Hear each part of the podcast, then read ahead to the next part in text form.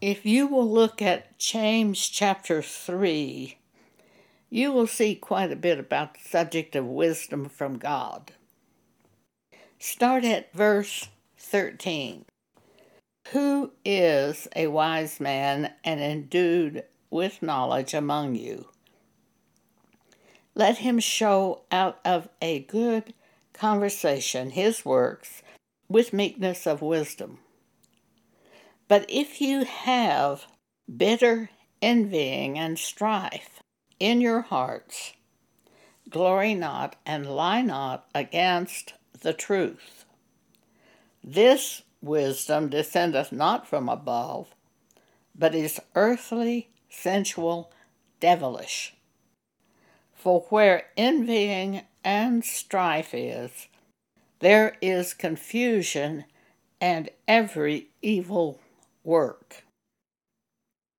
If you are in the situation where you are in envy and you're striving with another person, first you must get yourself under the control of God.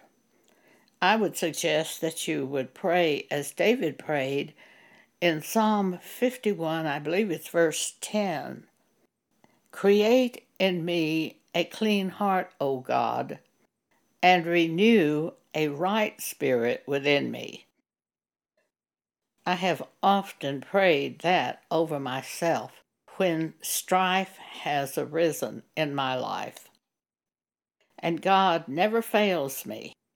He's always settled me and brought the right spirit to the situation. You can't go forward as long as you are in envy and strife. James chapter 3, verse 17. But the wisdom that is from above is first pure, then peaceable, gentle, easy to be entreated, full of mercy and good fruits, without partiality and without hypocrisy.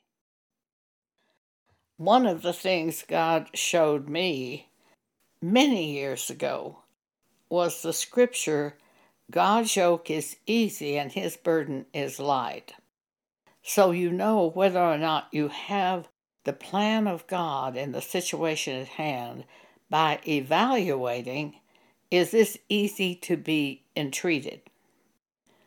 Matthew chapter 11 God's yoke is easy and his burden is light. James 3:17 The wisdom that's from above is first pure. I think that means you don't have a bone to pick, that you don't have some kind of ulterior motive behind the action. Then peaceable. Follow after the things that make for peace, and the things whereby one can edify another. Peaceable, gentle, easy to be entreated. If something is terribly complex, you likely do not have the plan from God for doing whatever it is you're doing. If it is terribly complex, everything I've ever had that was of God, when He was leading me, it has been easy to be entreated. It has not been complex. It's not been overly expensive. It's been something that can be done easily. Another thing that's very important if there's any hypocrisy at all, you don't have God's plan. Hypocrisy is pretending that you feel one way when really you feel another way. So if you have that in the plan, you don't have God's plan. James chapter 1 verse 5 If any of you lack wisdom let him ask of God who giveth to all liberally and upbraideth not and it shall be given him you have to be able to recognize when you receive the idea whether or not it is from God. And by these things, we know when the plan is from God.